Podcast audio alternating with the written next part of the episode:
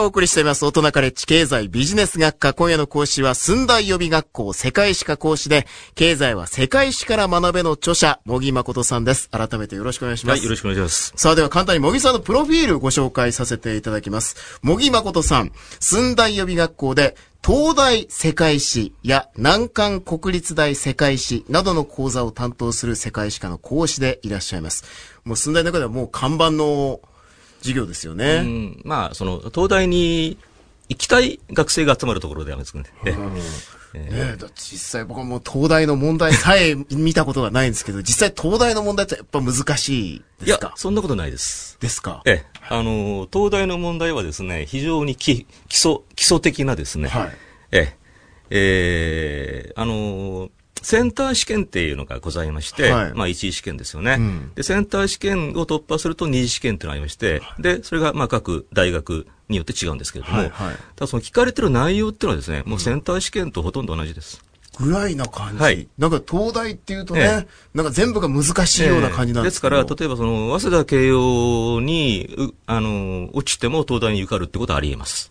あ、そうなんですね。はいまあ、そこそあの、まあ、早稲田の問題と慶応の問題は解いたことあるんですけど、ええ、まあ、知らないことがいっぱいね。なんだこれっていうのがいっぱいありましたけど、東大に関しては。なんかあの、慶応を受けられたという。あの、番組の企画でですね、ええ、2011年に、ええ。慶応義塾大学経済学、ええ、まあ、はい、あの、35歳にして受けたんですけれども、ええ、あの、残念ながら、あのー、引っかかる、補欠に引っかかることもなく、はい。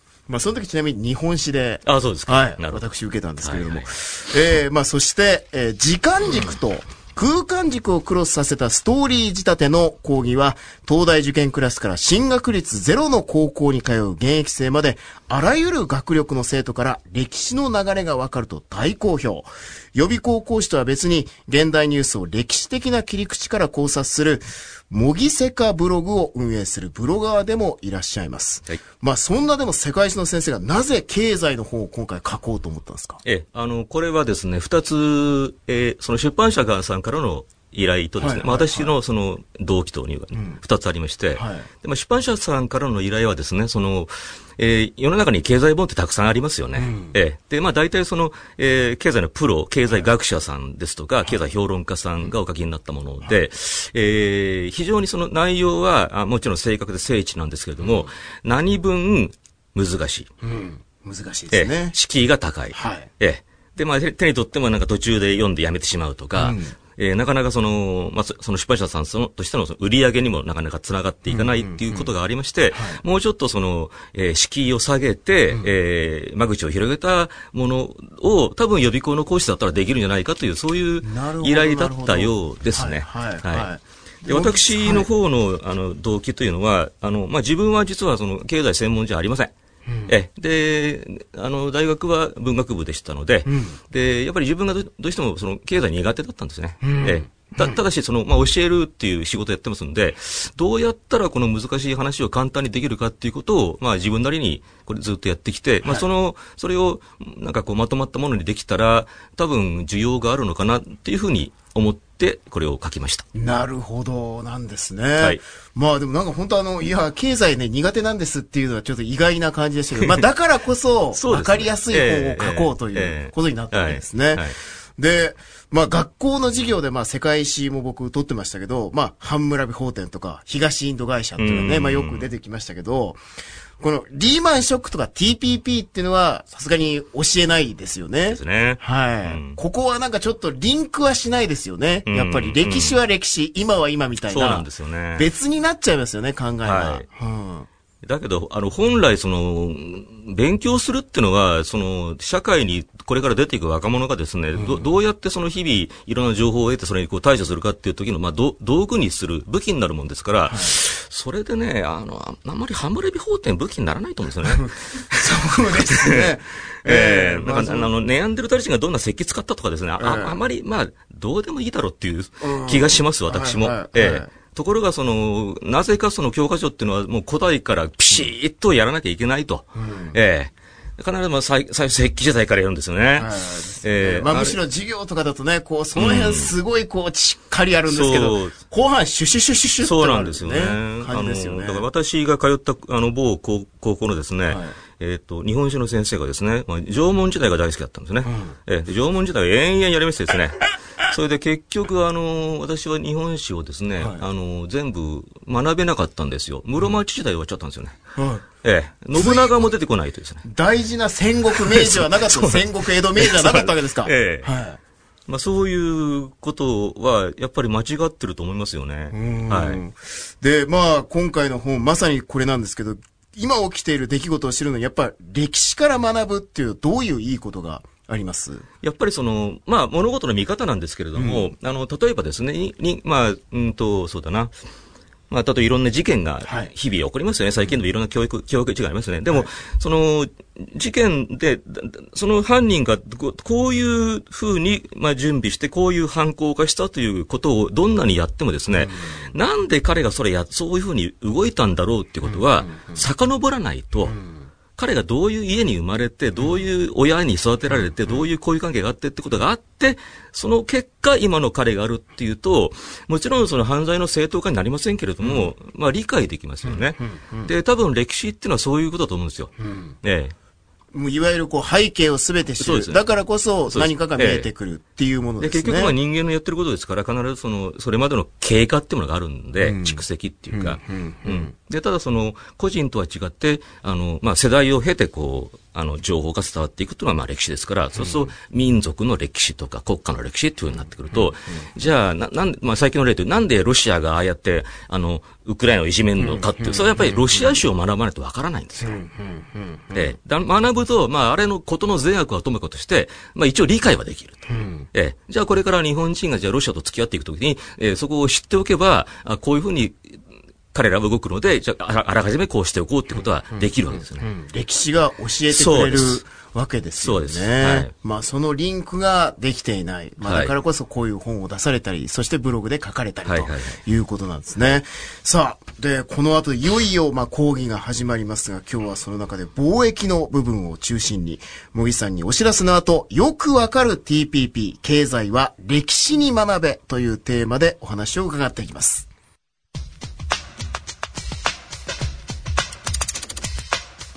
大人カレッジ文化放送からお送りしています。大人カレッジ経済ビジネス学科。今夜の講師は寸大予備学校世界史科講師で、経済は世界史から学べの著者、茂木誠さんです。今日はよくわかる TPP、経済は歴史に学べというテーマでお話を伺います。では、茂木先生、よろしくお願いいたします。はい、お願いいたします。えー、とですね、あの、砂山さんは、ご出身どちらですか？山口県です。山口県。はい。えっ、ー、と、山口県の、あの、特産品は何ですか？えー、フグですね。フグ？はい、フグですね。なるほど。はい。あと、リンゴとかありますかね。あと、セメント。あ、セメントはい。すみません、偏ってて、すみませんね、山口県ね、本当に、ね。あ、でもフグが一番有名ですかね。そうですね。下関のフグが一番かと思います。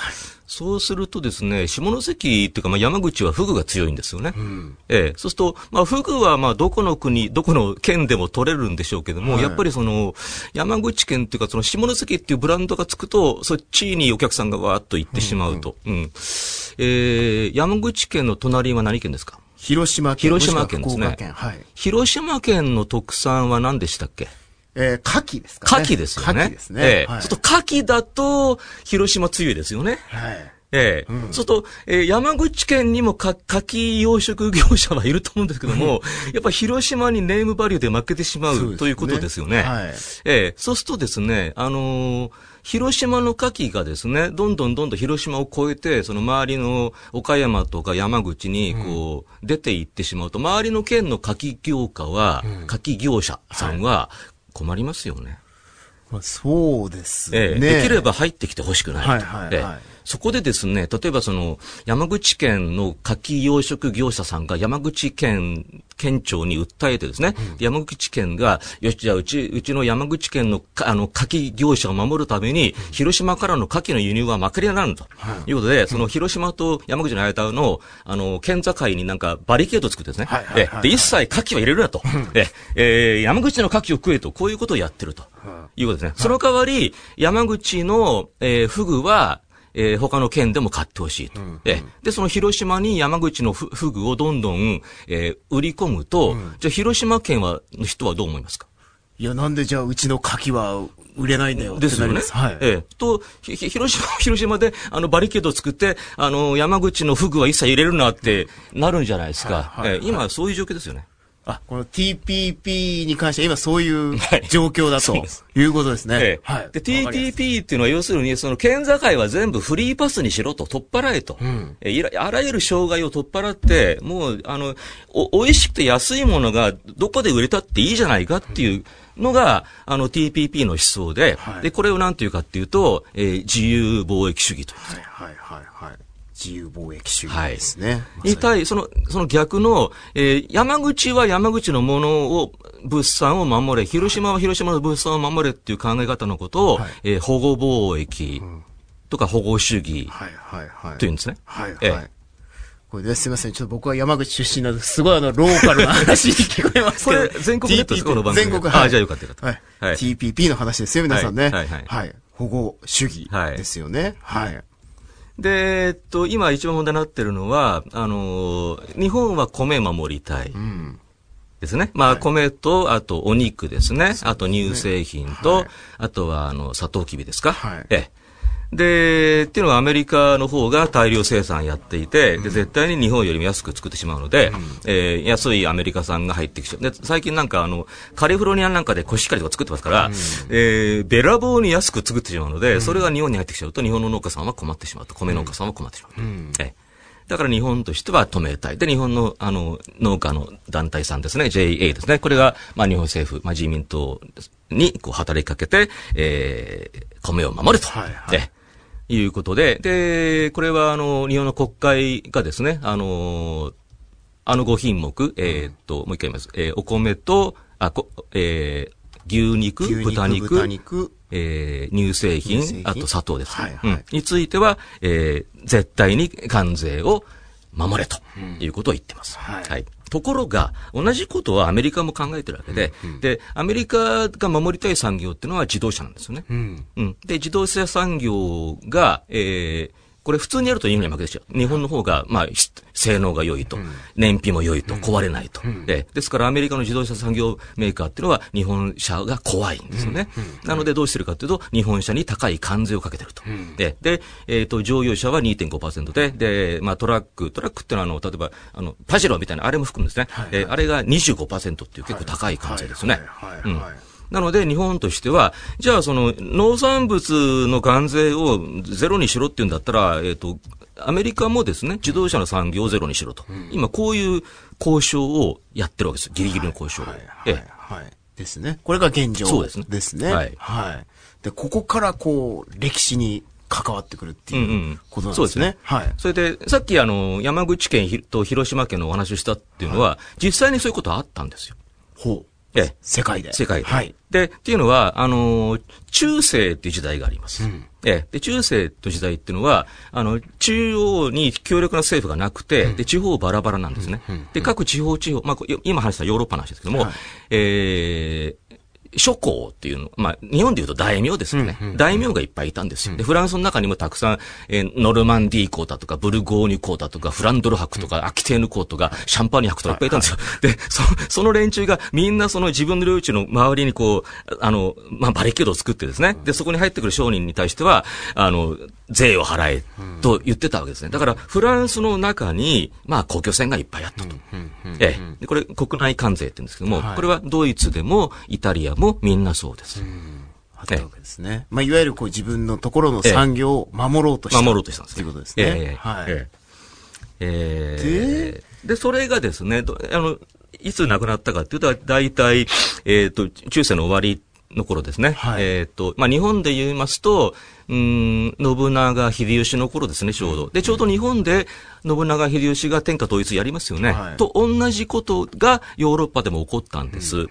えで、例えばフランスで言うと有名なブルボン家っていうのが出てきて、はい。はい、で、この諸国たちを抑え込んでいって、で、ここは一個の国なんだと、フランスって国なんだっていうことにして、で、中は自由にしますけども、そのフランスの枠をこうきっちり固めて、で、外からドイツとかイギリスから入ってくるものに対しては、えー、高い関税をかけようと、こうなったんです。はい、はい。え、ですから、あの、国境線っていうものが生まれたことと、その、か今のその、えー、保護貿易、自由貿易って問題っていうのは、ほぼ同時に生まれたんです。なるほどな。はい。まあ、守ってた方が自分の国の、まあ、商人とか、そうです。まあ、農業をやってる人にとっては、いいような感じがね、そうなんですね。しますよね。はい。はいそうすると、その、さっきのその山口の牡蠣みたいにですね、はい、逆だ。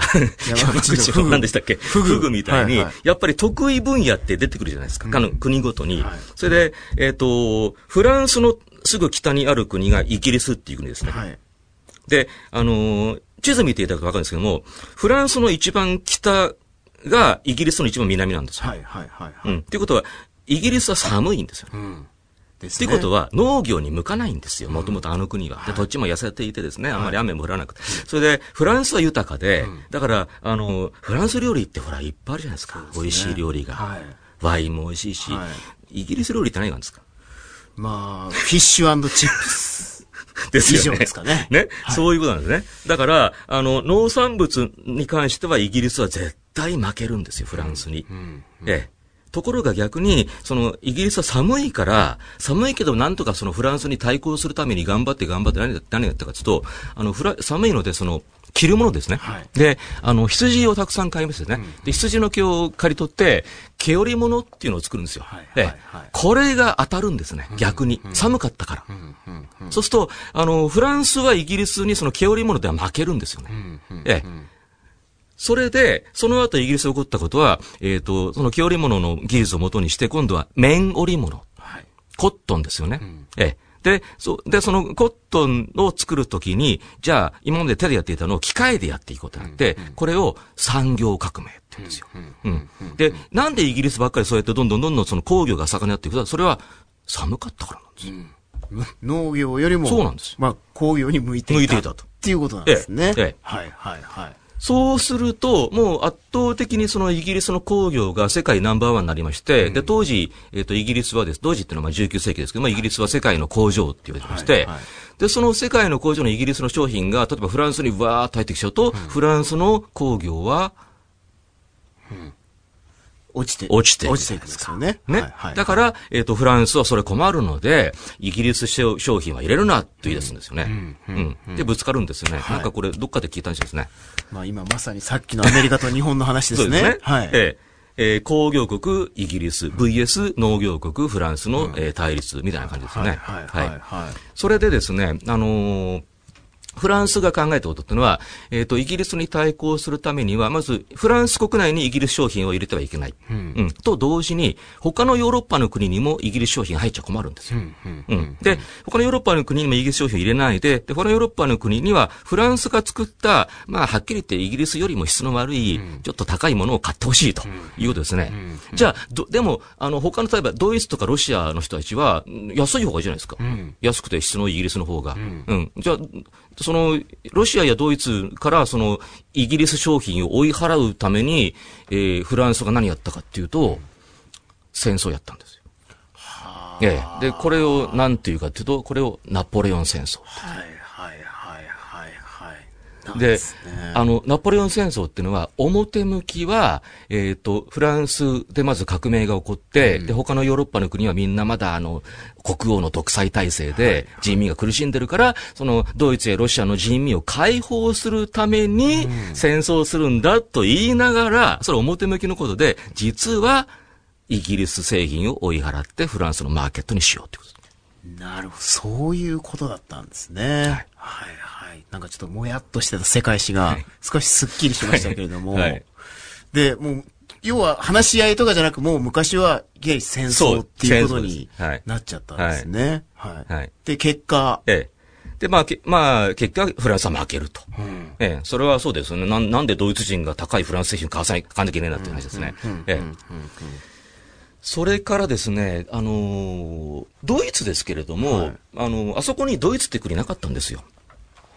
ええ。で、ドイツにあったのは小さな国がたくさんあったんであって、うんで、あの、プロイセンとかバイエルンとかハノーバーとかですね、はい、あの、えっ、ー、と、いっぱいあったんですね。はい、要するに、あの、中世のままだったんですね。はい、えで、各地方地方のその殿様がいて、で、勝手にやってたんですよね。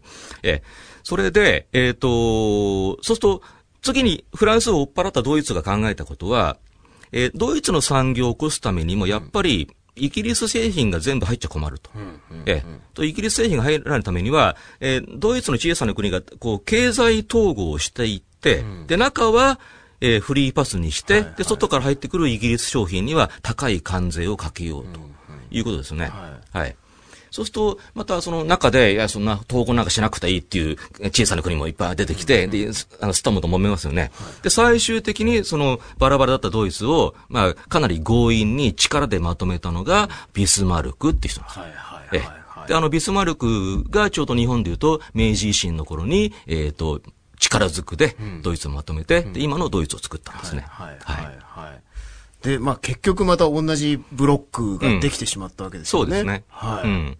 で、ドイツの急成長はそこから始まるので、うん、うん、だから、ドイツの場合にも、その、ほ、ほ、イギリスに対抗して保護貿易をした結果、うん、えー、こう、のし上がっていたということが言います。いわゆるドイツは守って守って育てて育てて、今の工業国、そうです国ドイツもうヨーロッパに冠たるね、ドイツになったんですね。うん、いうことになるわけですよね。はい。はい、まあ、いわゆるこう、場合によってはこう、保護主義っていうのが有効だとも言えるわけですよね。えええ、そうなんです。はい、で、なんか最近の議論で、自由主義善、保護主義悪みたいな簡単な図式を、あの、よく言う方がいらっしゃいますけど、うん、それはケースバイケースでありまして、うん、ええ。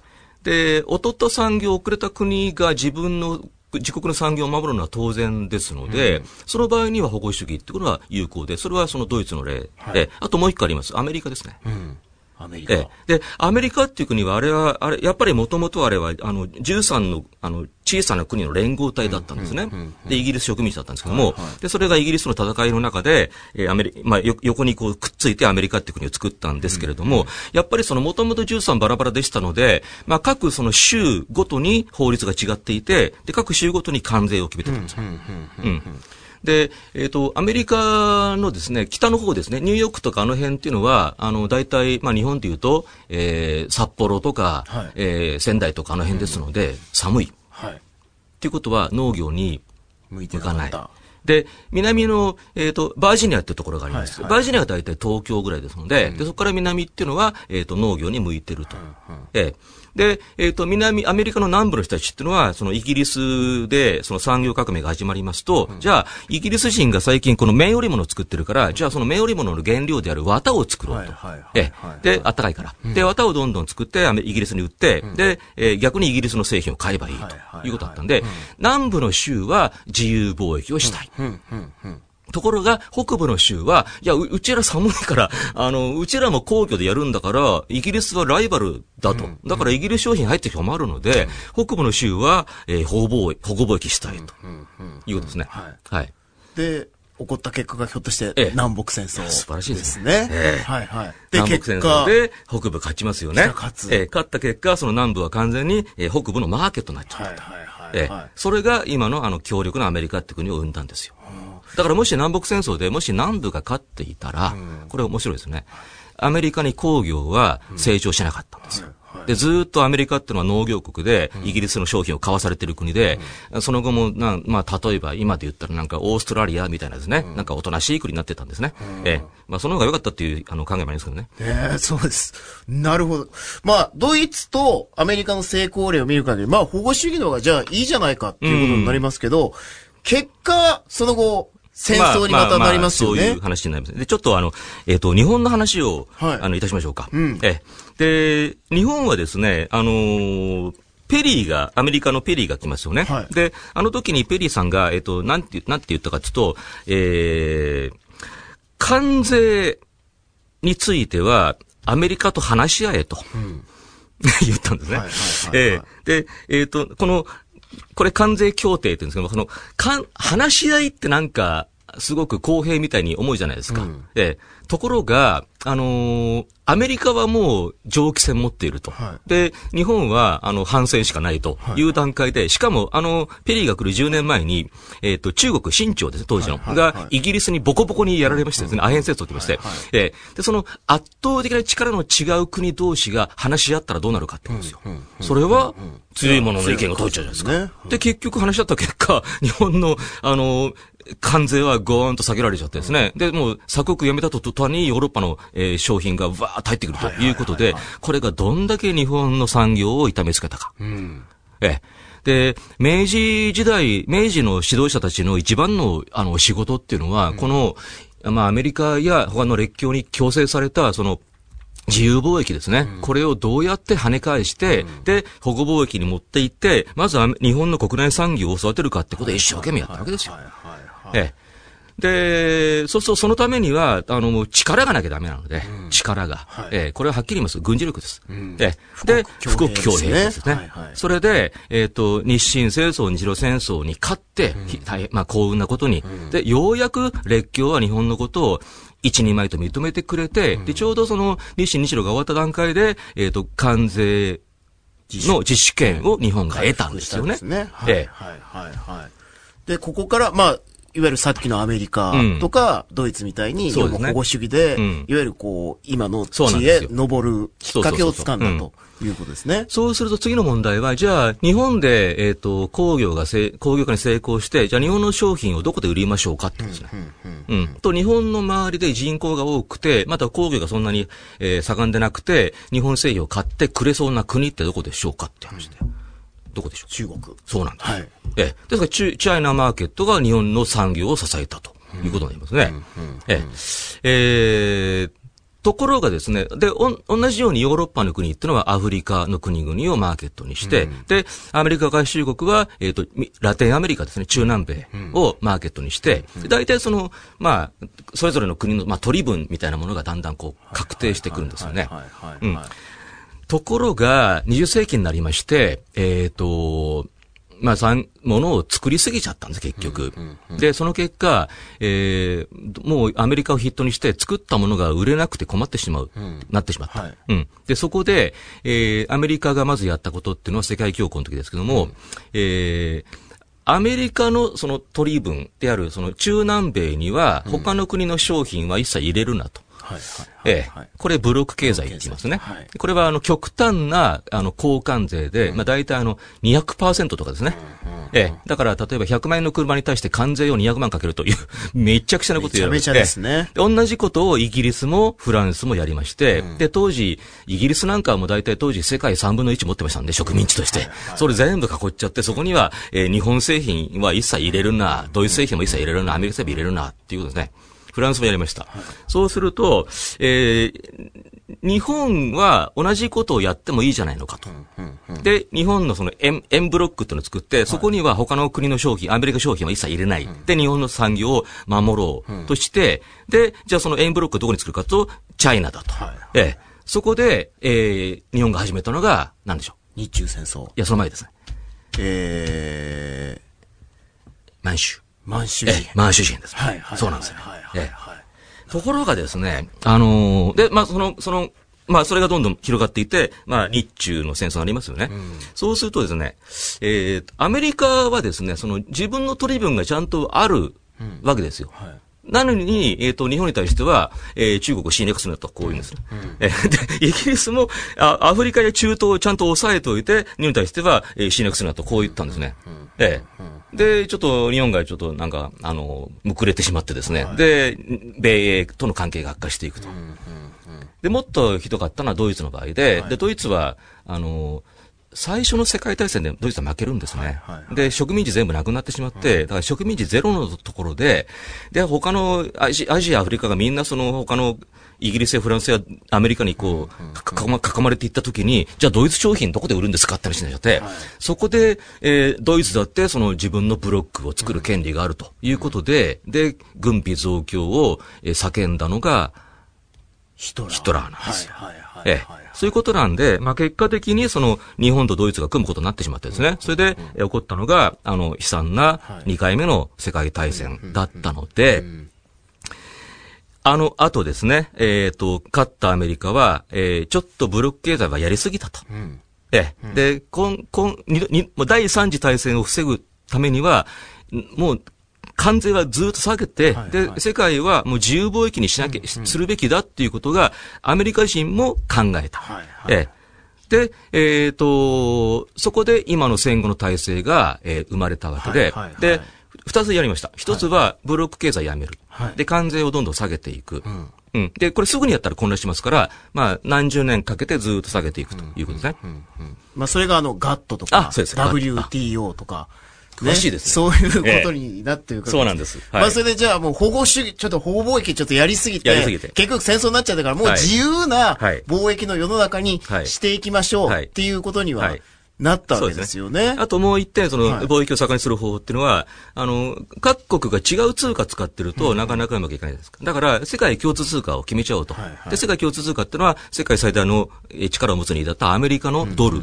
アメリカのドルを世界共通の通貨にして、で、貿易の代金はドルで決済すると。うん、で、えっ、ー、と、日本の円をドルとで、同じ、あの、決まった額で交換すると。はいはい、えー、例えば、当時は360円と1ドルを交換すると。で、ドイツ何マルクと1ドルを交換すると。うん、えー、これを、えー、固定相場と言いました。うんうんということですよね。はい。まあでもそれでまあ貿易がこう、まあ自由な感じで始まっていきますけど、まあその後結局アメリカが赤字を抱えていって、うん、じゃあこう変動にしましょうっていうことになって、うん、そうですね。それがうまくいかなかったんですね。っていうことですよね。うん、それからもう一つ、その、はい、関税を下げましょうっていう話ですけども、あのこれがですね、話がまとまんないですよ。うん、えー、それは各国みんな自分の産業を守りたいわけで、はいはいはい、えー、そ必ず国内でさあの反対国いますから、うん、結局その、ガガトとか WTO とかいう話っていうのは、未だにまとまってないんですね。はいはいはいえー、まあ、はっきり言います。あの、決裂状態です。うん、ですから、じゃあ、世界全体でまとめるのは無理なんで、その一部の国だけでも関税をゼロにしていこうっていう話になりまして、はい、で、それが、あの、FTA。はいはいなんて話ですね。はい。えー、その国同士で、じゃあ関税をなくしましょうっていう、一国一国でやってるやつですね。はいはいはい。はい。で、なりました。なりまして。で、まあその最たる例がというか、まあ EU が一つになったりとか、いうことだったりとか、まあ韓国とか盛んにいろんな国とやってたりするんですけれども、まあそれで結局、まあより自由になったような感じもするんですけど、結局なんかそれって、ブロックなような感じがそうですね。しますよね。ただ、そのブロックと違うのは、その外から入るものにもの、べらぼうな関税かけるってことはないんですけども、うんうん、まあまあ、疑似ブロックみたいなもんですよね。ね。で、まあ、今回 TPP も入ってきますってなると、うん、まあ EU っていうなんかブロックのようなもの、うん、TPP っていうブロックのようなものって、なると、うん、なんかまた結局なんかブロックなんじゃないのっていうような感じもしてしまうんですけど、で、ちょっと TPP の話にいくいくあの移りますけれども、はい、あれはもともとですね、えっ、ー、と、東南アジアと中南米の小さな国ですね、あの、シンガポールとかブルネイとかですね、はいはい、えー、あの、ニュージーランドとかですね、うん、市場が小さい国が、ちょっと僕らだけじゃちょっとマーケットがちっちゃいから、じゃあちょっと、あの、